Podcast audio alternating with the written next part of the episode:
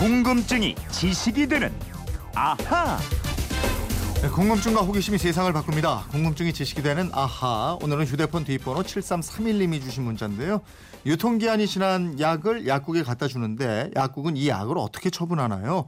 혹시 다시 팔 수도 있을까요? 그리고 건강식품도 남는 게 많은데 이런 약도 약국에 갖다 줘야 되나요? 비타민 뭐 이런 거요. 이러셨어요. 예, 재활용에 앞장서는 주부 김초롱 아나운서와 알아보겠습니다. 어서 오세요. 네, 안녕하세요. 분리배출하는 요일이 언제예요, 그 동네? 어, 저희 집은 월요일 저녁부터 화요일 어. 아침까지 쫙 버림돼요. 일주일 동안 모아가지고 네. 어마어마합니다. 남편이 좀 도와줍니까? 아, 남편이 담당이에요. 아 그래요. 아, 자기 착하다. 쓰레기맨이라고 저한테.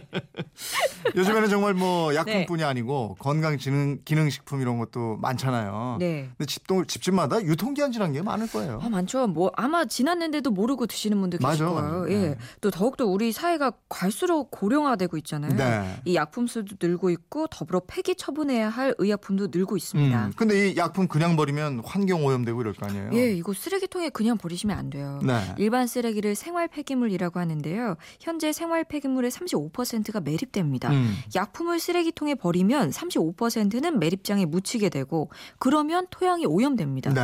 따라서 유통 기한이 지난 폐의약품 반드시 보건소 또 약국으로 가져가셔야 합니다. 음. 제가 사는 뭐 동네에도 약국에 수거원 설치돼 있고 이렇던데 그러면 이렇게 수거된 폐의약품은 어떻게 처리되는 거예요? 폐의약품은 소각 처리가 원칙이에요. 그런데 문제가 조금 있는 게요. 음. 이 약국에 수거된 폐의약품이 제때 제대로 수거되는 경우가 거의 없고요. 네. 또 일부 지역에서는 매립장으로 직행하는 경우도 있답니다. 어. 이 생활 폐기물을 소각하는 것보다 매립하는 게 비용이 적게 들고 소각장이 없는 지자체도 있거든요. 아니 그러면 우리가 폐의약품을 잘 갖고 있다가 약국에 갖다 주고 이래도 예. 뭐별 의미가 없는 거 아니에요? 그렇죠. 매립된다면 아무 소용이 없는 겁니다. 네.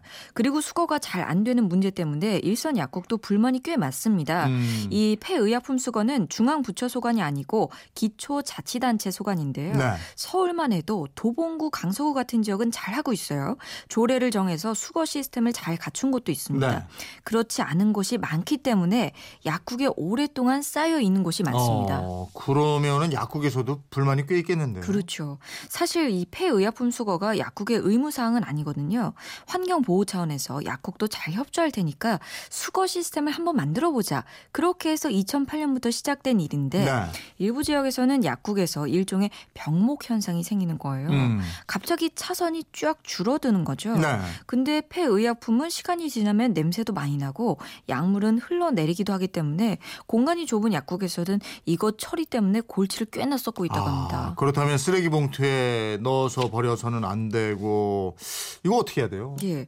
그래서 대한약사회는 폐의약품 수거 표준안을 마련해서 자치단체 조례를 정할 수 있도록 노력하고 있다는 건데요. 이건 사실 지자체에게만 맡길 게 아니라 중앙정부 차원에서도 제대로 된 수거 체계를 만들 필요가 있겠습니다. 네. 의약품뿐만 아니라 건강 기능식품도 많이 폐기되고 있습니다. 그러네요. 예. 이 질문하신 청취자께서 약국에 갖다 준 폐의약품이 다시 팔릴 수 있지 않느냐 이런 일은 없겠죠. 아, 그럴 리가 있겠어요. 이 의약품은 유통 과정이 투명하게 공개돼 있습니다. 음. DUR이라고 의약품 처방 조제 지원 시스템이 있는데요.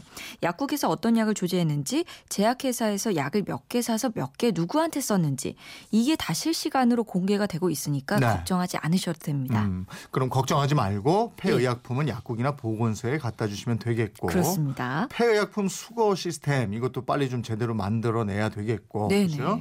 그리고 이 의약품뿐만이 아니고 비닐봉지나 플라스틱 이런 거는 왜 꼭 분리해서 배출해야 되느냐 이런 질문 하시는 분들도 계세요. 예. 그 우선 비닐봉지요. 우리 국민은 1년에 190억 장을 씁니다. 어, 1인당 370장. 어. 하루에 한 장 이상 쓰는 건데요. 네. 이 비닐봉지를 분리 배출하지 않고 소각을 할 경우 다이옥신이라는 맹독성 환경 호르몬이 나옵니다. 네. 매립지에 묻히면 500년 동안 썩지 않습니다.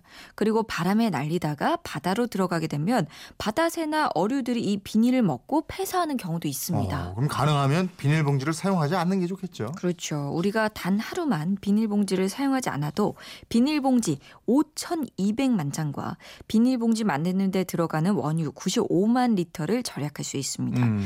이산화탄소도 6,700톤 감축하는 효과가 있다고 하니까요. 네. 어마어마합니다. 우리가 많이 쓰는 플라스틱도 이거 석유로 만들잖아요. 예, 현재 사용되는 플라스틱 원료의 대부분 석유와 천연가스를 정제하는 과정에서 나오는데요.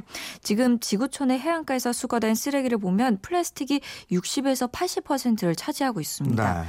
바다로 흘러 들어간 플라스틱들은 어떤 형태로든 바닷속에 계속 남아 있는 거고요. 네. 이로 인한 바다 오염, 생태계 파괴, 우리가 생각하는 것보다 굉장히 훨씬 더 심각합니다. 그러게요. 또 종이도 신문지나 폐지 잘 수거 해서 재활용해야 나무 덜 베고 환경에도 도움이 되고 이러는 거고요. 예. 이 종이를 만들 때는 나무로 뻔- 만든 펄프 말고도 물, 화학약품, 석유 등이 들어갑니다.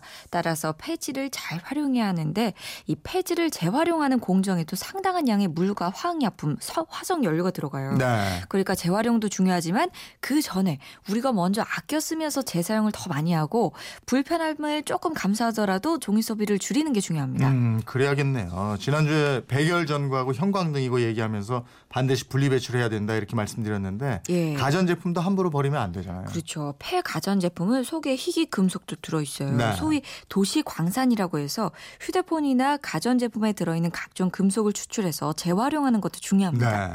그리고 기본적으로 쓰레기 배출량을 줄이는 것이 필요해요. 우리 국민 한 사람이 한 평생을 살면서 배출하는 쓰레기량, 생활 쓰레기만 네. 이거 얼마인 줄 아십니까?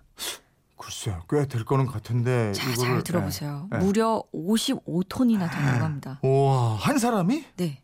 이야. 그러면 100살까지 산다 그러면 1년에 0.5톤이 넘는 거 아니에요? 그렇죠. 아, 야, 어마어마합니다. 그래요? 예. 그리고 음식물 쓰레기도 참 많죠. 음식물 쓰레기로 낭비되는 돈도 약 8조 원이라고 하는 통계가 있는데 네. 우리나라는 쌀을 빼면 식량 지급률이 5% 정도밖에 안 되거든요. 네. 생활 쓰레기, 음식물 쓰레기 조금 더 아끼고 줄여봐야겠습니다. 아, 저, 저 뉴스 보니까 추석 선물 과대 포장 심해도 너무 심하다 이런 것도 나오고 이러던데 이런 것도 좀 피해야 되겠어요. 맞습니다. 네, 분리배출, 재활용 더 잘해야 되겠고요.